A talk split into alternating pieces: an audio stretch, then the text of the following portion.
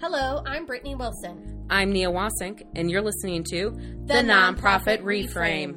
Together, Nia and I have over 30 years of nonprofit experience. We've worked the program side, the business side, and everything in between. We are reframing the nonprofit experience by challenging the status quo because we know that nonprofits and their staff are undervalued, under resourced, and unrelenting. Welcome back to the Nonprofit Reframe. Happy Monday, folks. You are getting our live taping. We are right now on screen with some of our biggest fans of the show. We are so excited to be here with them. Um, and we've got some great fans who are also going to actually be joining as part of the live taping. You will hear their voices later on. So please stick around for the entire episode. Just imagine that you're in Madison Square Garden and you're looking out at all the seats. That's what this is like right now. Just thousands and thousands of people looking at us right now while we record this. Hashtag pod goals. but no, seriously, as we were getting ready for this, a couple of things came to mind. One, you know, it's COVID life when there's two things that I did in preparation for today that, um, or for tonight's taping that made it quote unquote special. I knew it was something different than just a big meeting. One, I gargled with mouthwash. Your, Why? Your breath smells amazing from here. Let me I know. I have no idea, but it felt like this warranted that. Two, I'm wearing my engagement ring. It's like you know it's going to be fancy if you put your engagement ring on. You're like, all right, we're getting down to business. We're so glad you showed up like that tonight, Brittany. As Ingrid said, cheering crowd. Yeah, I know. Where's my soundboard? We'll insert that in post. So this is being released the Monday of Christmas, um, the Monday after Hanukkah ends, the Monday of let's see, one more Monday before year-end giving is done. It's a big day that this is being released. It's true. It's true. Hopefully, people are on maybe some sort of break. So maybe, I mean, not everybody, but maybe you're, you know, drinking your coffee, you're at home still, and Real different than ha- last Monday when you were at home and maybe not with coffee. exactly right. Those days off, they're just same, same, but different. I don't know about you all, but right now my living room is just a sea of boxes, both outgoing and incoming. At some point, they need to be organized, uh, but the cats are just having a field day. They are loving life. Did you get them all out on time? Most of my outgoing gifts are gone. I have two left that need to be postmarked tomorrow so that I have any chance of them getting there in time for Christmas. Fingers crossed. All right. Well, I know I got my gifts from you, which were so wonderful this year. She knows me so well that I am a Hallmark Channel fiend when it comes to the holidays. So I got my mug that says this is my Hallmark holiday movie mug and a, a blanket that matches. So I've been um, using that for pretty much most of the last month. I don't even know what to say about that. what it says is that a you know me I and do. b you're embracing me and so the other gift i just have to tell everybody about this because it really touched me she last night dropped off my last gift that came in late and it was a dream decoder so it's 60 cards that talk about reoccurring dreams like falling your teeth falling out um, you know those really weird ones and what those mean and I was, the girls loved it. They have been going through, they're like, Mom, one is about murder. And I was like, okay. And, but I was talking to Gabriel about it and I said, this is so not Nia's thing. And the fact that she bought it for me means she sees me. I do. I don't always understand you, but I see you. So in tonight's or today's, that's so weird because we're recording this at night. It's dark outside and um we don't normally do that. So in tonight's episode, It's our second Nonprofit Reframe After Dark. Oh, that's right. Cheers. Remember when we first started and I always had to drink rosé in order to get the nerves out, but then we kept recording earlier and earlier and earlier. It and was just like got, 11 on a Monday and you still had like meetings more to go and to. more inappropriate. Yeah. Whew, uh, thank goodness I've gotten a little bit used to doing these recordings by now. And now that it's in the evening, it's wide open. totally. But tonight we're doing something really interesting, which we do with most of our live tapings, is that we let our audience decide. Can I just say, I love the fact that we can say, well, with most of our live tapings. I mean, we've done so many now. Three. Well, I enjoyed I enjoyed just saying the word audience. That's true. We have a live audience, which makes it that much better. Um, and this will be our second one that actually gets released, which is even better. Let's not talk about the other one. Let's not go there. Let's just let that go. So, Brittany, what did our audience decide we're going to be talking about tonight? We gave three choices. I just want to tell the choices because I think it's very fascinating. I agree. One was talking about big philanthropy in 2020. Two was talking about virtual events, which I'm sure we've all gone to a ton of them. And three was talking about 2021 predictions in philanthropy. And they chose that one. Number three. I think it's because our listeners really just want to get us on record now so they can go back and point to when we were really wrong. exactly. Exactly. Well, part of bringing this up, um, and we were talking about it last night. Brainstorm. Oh, I guess that was this morning. Gosh, time is elusive. It's we not real. It is not. We were brainstorming the different topics, and um, one of the reasons is because of this um, recent. What do we want to call it? Like surprise giving from MacKenzie Scott. So let's just do a quick poll of our audience. How many of you got a gift from MacKenzie Scott in the last four months? Ah, yeah, me neither. Well, it's going to take some time to see everybody's hand because there's so many people. But it's zero. Zero. It's zero. So, for our listeners who aren't familiar, MacKenzie Scott is Jeff Bezos's ex-wife, um, former Amazon, you know, person. So she's got a big old stake in Amazon, multi-billionaire, and has been deploying philanthropic dollars like wild this year. Um, yes, she gave 20 million to our local United Way, Mile High United Way. Um, but in four months, she has deployed over four billion dollars. Pretty amazing. I don't know about you, but because I keep seeing it in my news feed from somebody who knows somebody whose organization got money, I feel like it's been the Willy Wonka of big philanthropy gifts this last week. It's like who got the golden ticket? Yes. Well, and it's been interesting too, just seeing it on social media, kind of the the play by play. And Mike is spot on. Uh, so, what the reason I really wanted to talk about 2020 philanthropy is because I wanted to call out the fact that everybody's lauding this massive amount of giving. She hasn't even given away as much as she has earned in the pandemic. So let's be clear. Yes, it is massive amounts of money. Yes, she is deploying it quickly in a way that we haven't seen philanthropy happen, especially um, historically. And the fact that this kind of billionaire can even exist is really fucked up. But Truth. But there are some bright spots. Uh, I mean, the way that she has gone about doing it is pretty incredible. Um, gotten a team of, of advisors to really look at um, different times types of giving. Like she's given a ton to um, Black, Indigenous people of color led organizations. She's really tried to focus some of her philanthropy and tried to get others on it as well. She's signed the Giving Pledge, uh, which her former spouse refuses to do. Um, so, I mean, in contrast to him, she's pretty freaking amazing. Um, and there's still, you know, a pretty important critique there of what's happening in with wealth in America. yeah, there's still so much work to do. And I think to your point, it's kind of we're kind of cheating. We're kind of talking about two of the topics. I, I wanted Right. to. I know.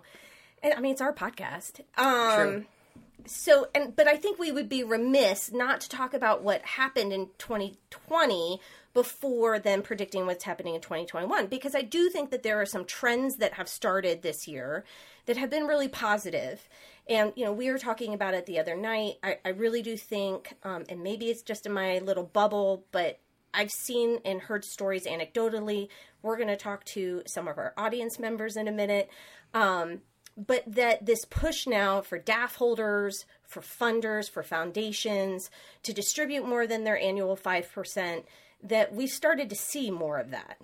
And even though there's so much work to be done, just the fact that she has made a sy- sy- systematic process for where she's deciding to give and she's reaffirming kind of what we've been talking about all year long of how to research organizations, look to see who they're serving, is that representation on their board, who is their leadership, um, you know, can we be funding more organizations led by people of color because we know that the cards are stacked against them when it comes to grant funding? At least she's starting to do some of those th- those things, and hopefully people are taking note. Yeah, I mean, I think more than anything, it she provides an example of better philanthropy. Still not necessarily Right. good, still not necessarily the best, but better. Right. And because of the dollar signs behind her giving, it's being noticed. Um, and I do think, like you said, it, it is part of this larger seed change, which gets us into 2021. So we have seen philanthropy start to really shift in big ways, um, partially because folks are having intense conversations with foundations and saying, actually, the way that you've been giving historically doesn't make sense, isn't equitable. Um, and we're starting to see DAFs give more. Um, I just saw a report come out that saw, I want to say it was a twofold increase in DAF distributions over the last six months. That's awesome. So, really, really amazing stuff there. What I'm waiting to see is how much money went into DAFs, though. That I think is going to be quite telling because we know that that has been on the rise over the last three years. Um, and so, I don't know. It feels like as soon as like there's one step forward, they're three back. Yeah. Yeah, exactly. Well, we also saw, and we've talked about this on the podcast a lot of a lot, a lot, a lot, that people love to give to natural disasters, right?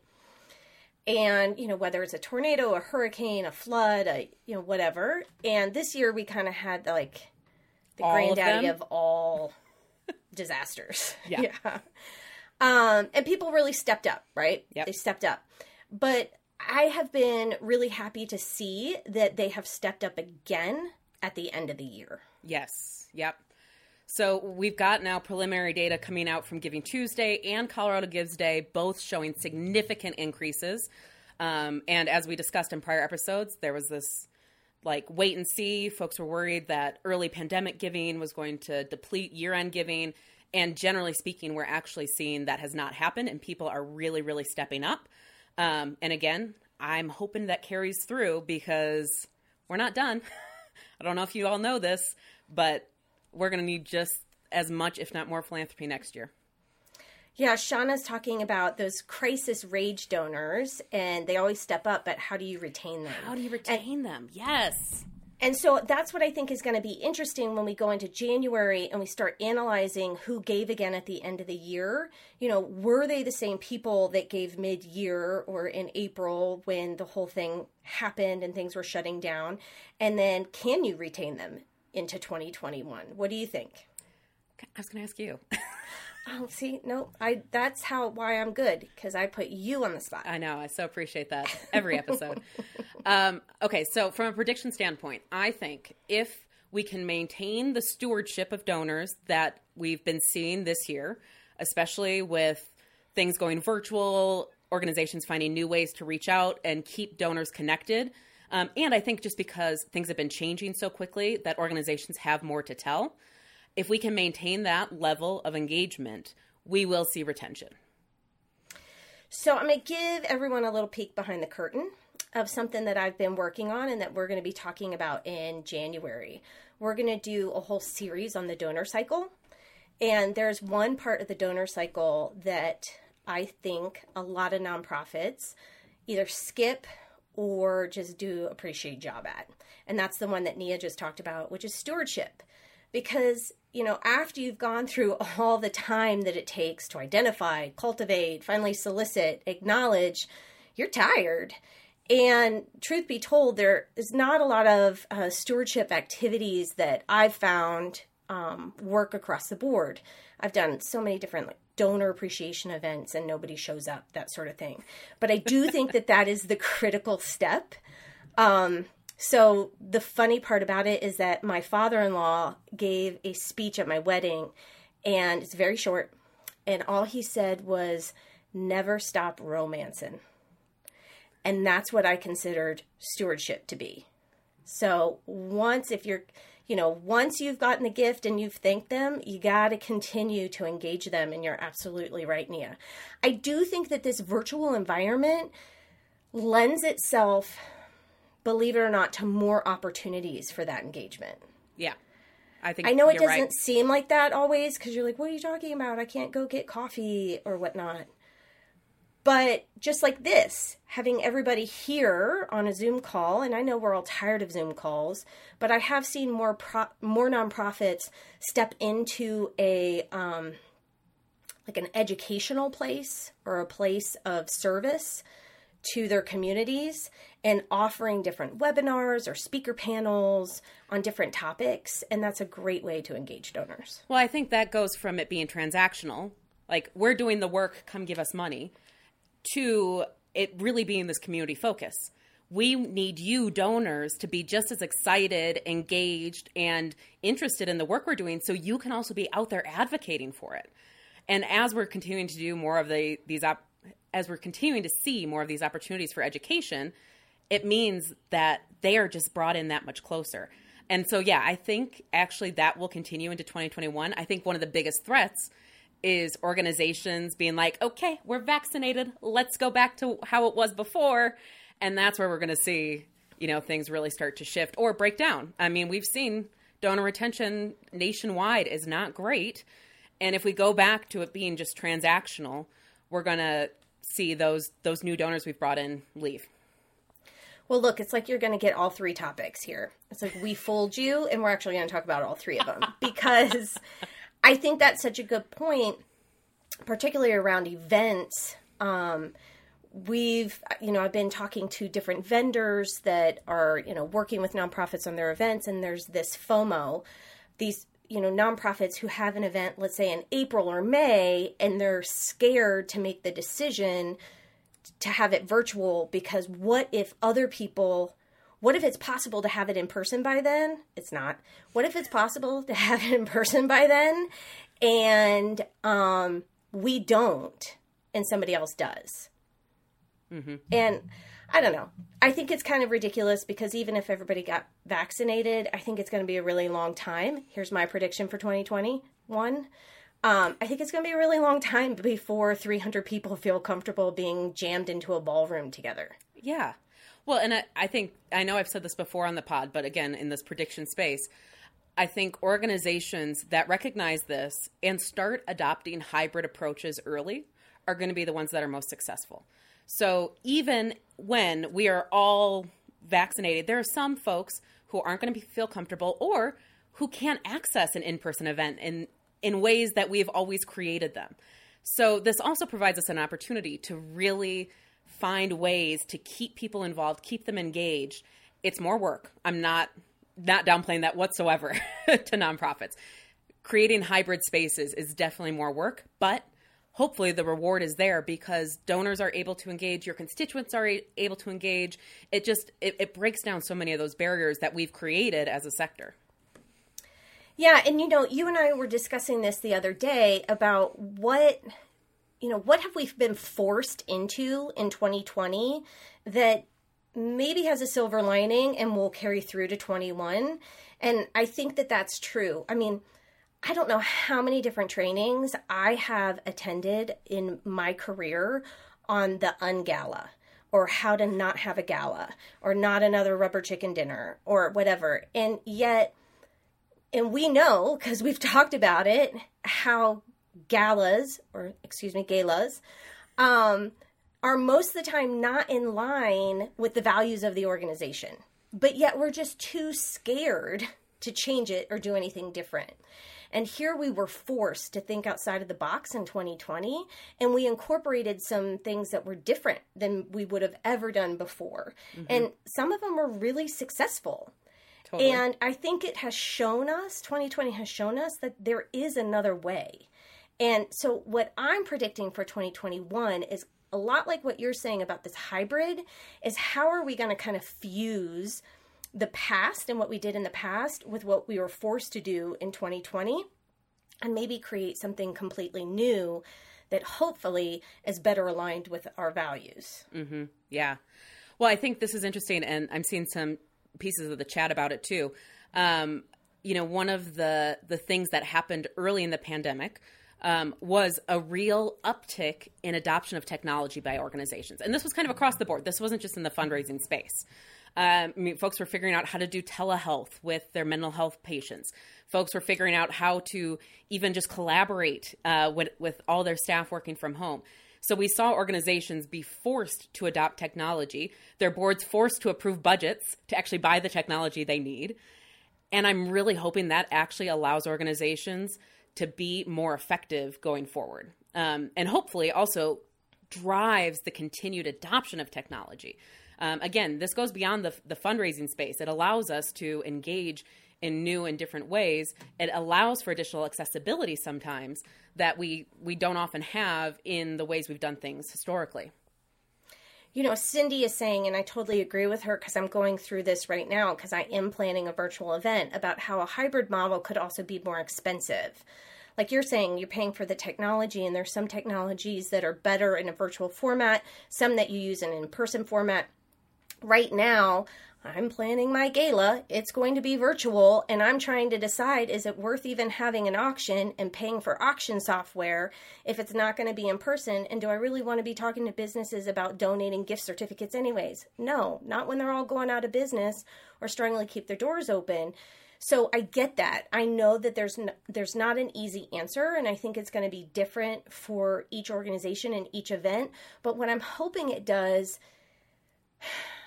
and this is my hope, is that it helps, for lack of a better word, train our donors in how they are giving their money to us.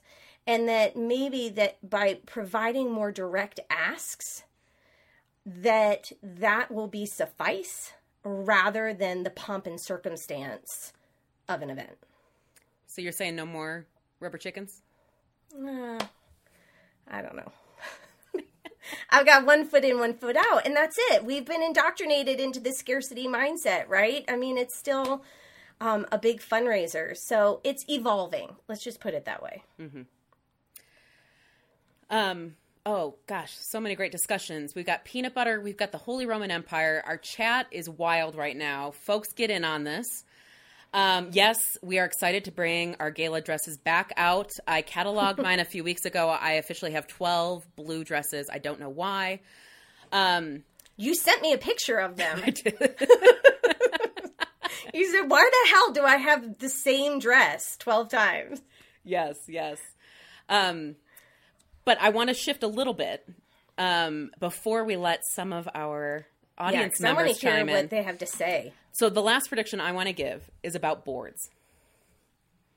My Ooh. favorite. Ooh. Okay. Bring it. So this year we've seen a really interesting reliance on boards in order to to shift our fundraising. Um, you know, a lot of organizations looking to their boards and saying, "We are so strapped. We our staff is already run ragged. We need you to step up. We need your help." Um, and we've seen kind of varying degrees of success yeah. with that. I mean, we've no. yeah okay. So boards aren't great fundraisers. We know that. um, Didn't we just talk about this the other day? And we said if we could crack that nut, we would be gajillionaires. That's yes. what Nia and I are going to work on. Yes. Um, so we have not yet cracked that nut, but not yet. I am foreseeing. I'm hopeful that we're going to see board members be able to step into some of these supportive roles in fundraising. So for so long, we've seen this this real push. Board members need to be out making asks. They need to be bringing in big donors. And first off, that often means that we're recruiting the same kind of board members who often aren't actually serving us all that well. And most people are really uncomfortable in that space.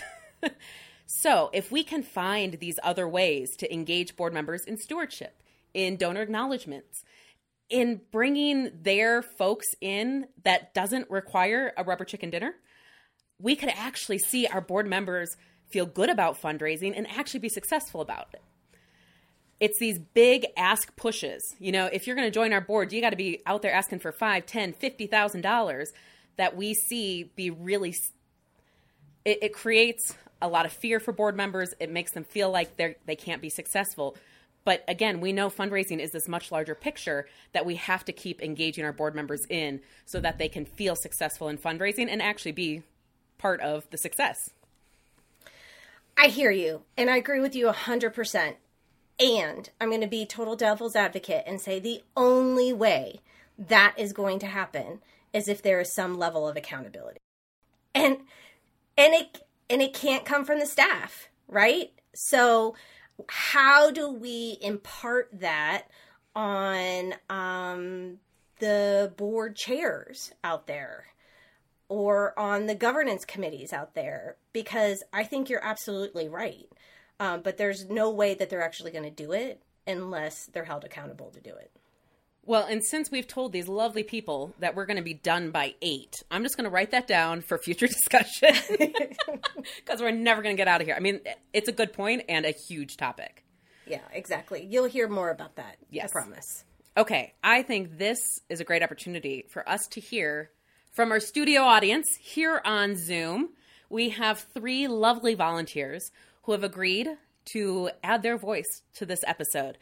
So um, I'm going to go in the order that you raise your hands. Marjorie, would you like to start us off and share with our listeners whatever you would like to? Sure. So, hi, first of all. Hi. Um, I guess so. Am I making a prediction? Is that what? Yes, please. Okay, that's what I'm doing. Um, fix that in post, please. Um, so my my prediction for for next year is is and it's a hope maybe more than a prediction is that corporate philanthropy will get off the events train too. Because Ooh. i think one of the big reasons that i think we have our events is to get the sponsor dollars. I mean i know that i tell my board i tell my volunteers you know it's really the sponsorships that make the money. And that's where the corporate money at least in my town is coming from.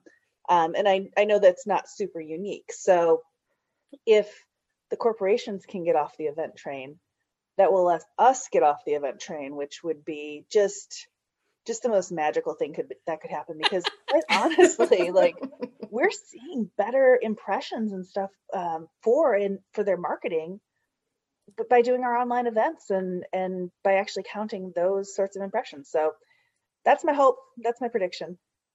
Awesome. I love that. Thank you so much marjorie. Yeah. That's such a great point. Gosh let, let's make that happen, folks. Right here, right now. All of you CEOs out there of Fortune 500 companies, please take note. I hope they listen to this podcast.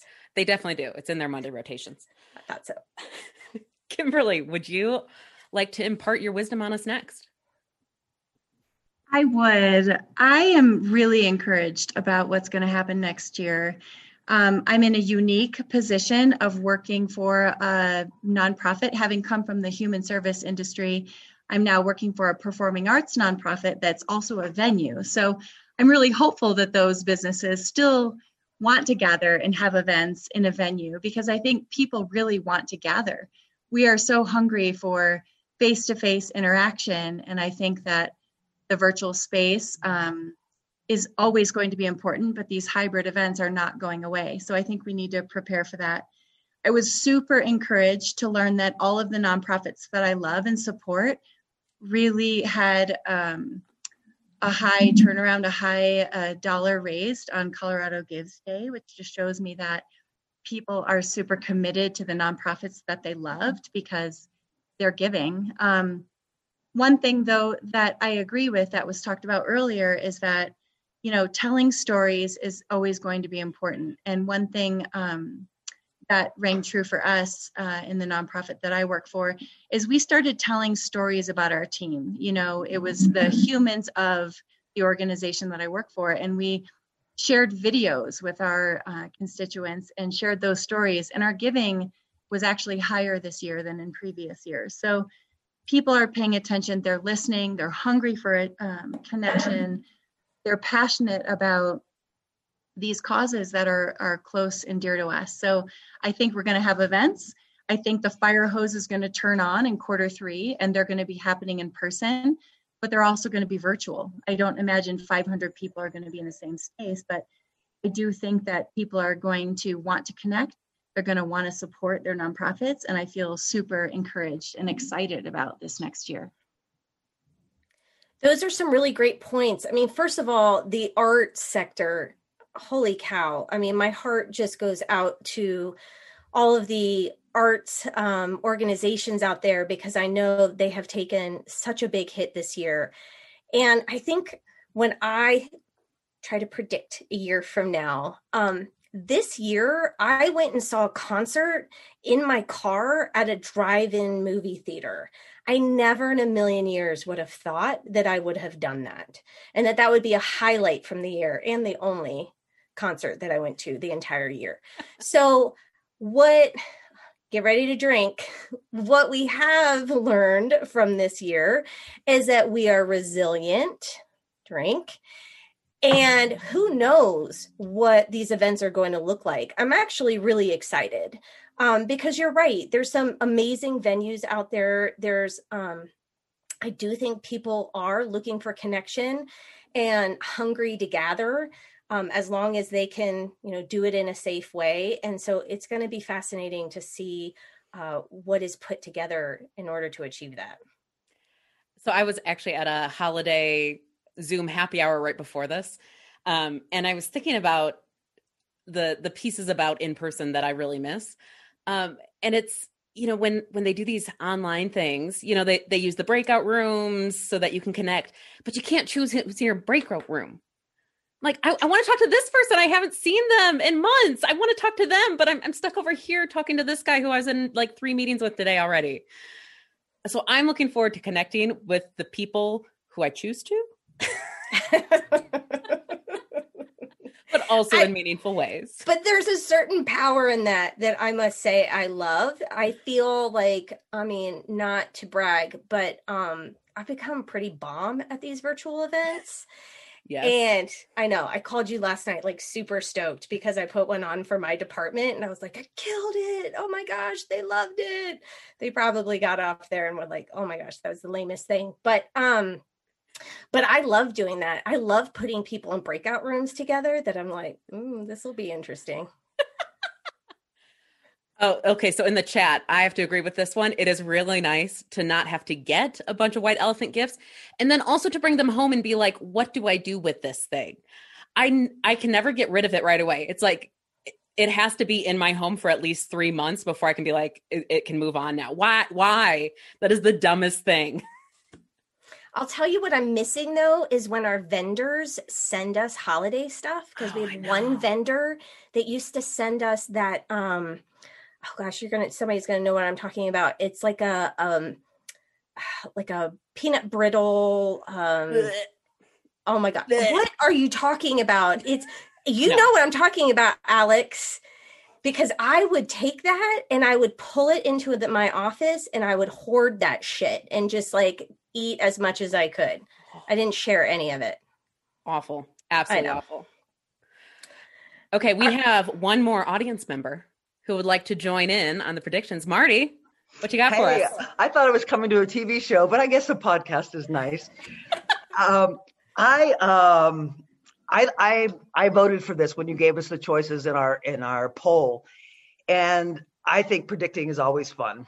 And I was on the call last year when you predicted the pandemic. So, Brittany, thanks for reminding me. Thank you, Mardi. Thank you. We were able to plan accordingly. so, I really appreciate it. Um, in thinking about 2021 and in building a budget to go into 2021, uh. I thought about the fact that the foundation money, so we had a good year, and part of it was because foundations really stepped up around the pandemic for us.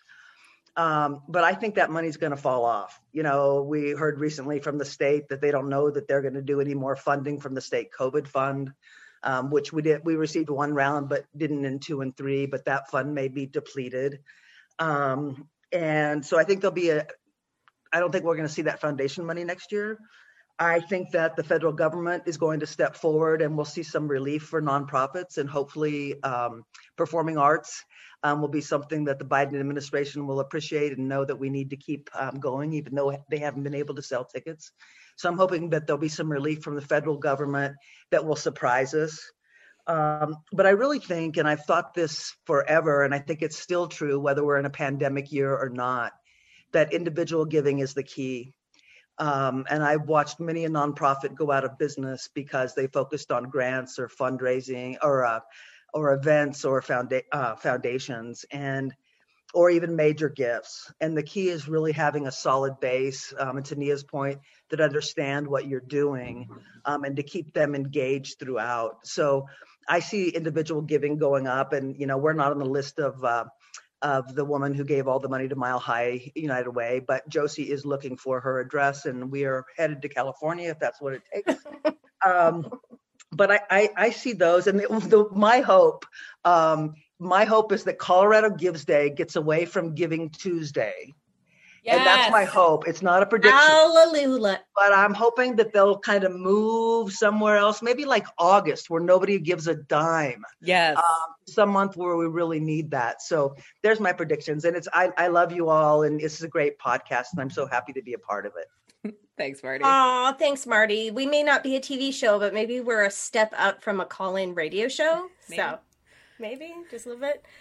Those are such great points. Again, maybe we should have more people in our podcast. I don't know. This makes it a little bit easier. We um, could do a, um, like a monthly call-in show. I love. Yes, yes. Um. Oh my gosh, I was about to digress about something I saw with a call-in show on um, Big Bang Theory, but I'm not going to do it because we're going to keep going. We have a live audience, and but what I want to say is, I think you're exactly right. There's so much unknown about what kind of support we're going to get from a federal level. And when you talk about budgeting for 21, I just have to laugh, right? Because mm-hmm. it's like, what the fuck is that? We have no idea. We have no idea. And, um, you know, some of us were fortunate enough to maybe get the PPP grant this year. That really helped. Um, I don't know, uh, fill the void that we were experiencing in 2020. But if we don't get that in 21, um, it's going to catch up to us. So it is about the individual donor. It is about that stewardship that we were talking about. And it is going back to what Marjorie or someone said about um, can we retain these donors that came forward at the beginning? because as much as 2021 might be um, considered the year that we cured coronavirus, I don't know. I almost hate to even say that out loud. Um, it's still going to be a pandemic pandemic year. Yeah, yeah. I, I mean, I, I think that's so smart too. I mean, right now we we don't even know if the federal government will be operational when this episode drops Monday. Let's be clear, because we still don't have a spending bill. So, yeah, there is so much unknown and so much we have zero control over. But we do have access to our donors, their emails, and so let's keep them inv- involved, engaged. Let's keep them stewarded. Let's make sure our community knows what's going on and is ready to step up when we need them. I'm dying at the chat right now about five year strategic plans and about boards that are still trying to follow them. It's so true and it drives me crazy. Can we just like let go of the reins a little bit and recognize that we have no idea what the hell is going to happen? Yeah. Anyways, I'll get off my soapbox now. Well, this could easily be a three-hour episode. Um, let's wrap this because um, the folks here get a special Q&A that is not going to be aired. So sorry, listeners. Should have signed up. Maybe next time we do a live taping, you will. So in the meantime, feel free to email us, nonprofitreframe at gmail.com. We continue to monitor that. Love the stories you send us. Uh, follow us on Facebook and Instagram at Nonprofit Reframe. And this is coming out next week, which is a full week before the end of the year. That means you have a full week to still make a gift. There is still time. You can get that tax credit, do it now. And if you have capacity, please give and give generously. Thanks, folks. We would like to thank our sponsors. Mission Launch is a Colorado based nonprofit consulting firm focusing on fundraising and board governance. You can learn more at missionlaunchco.com. And Jake Walker Music, who provides our theme music. You can find him at jakewalkermusic.org. Thank you so much.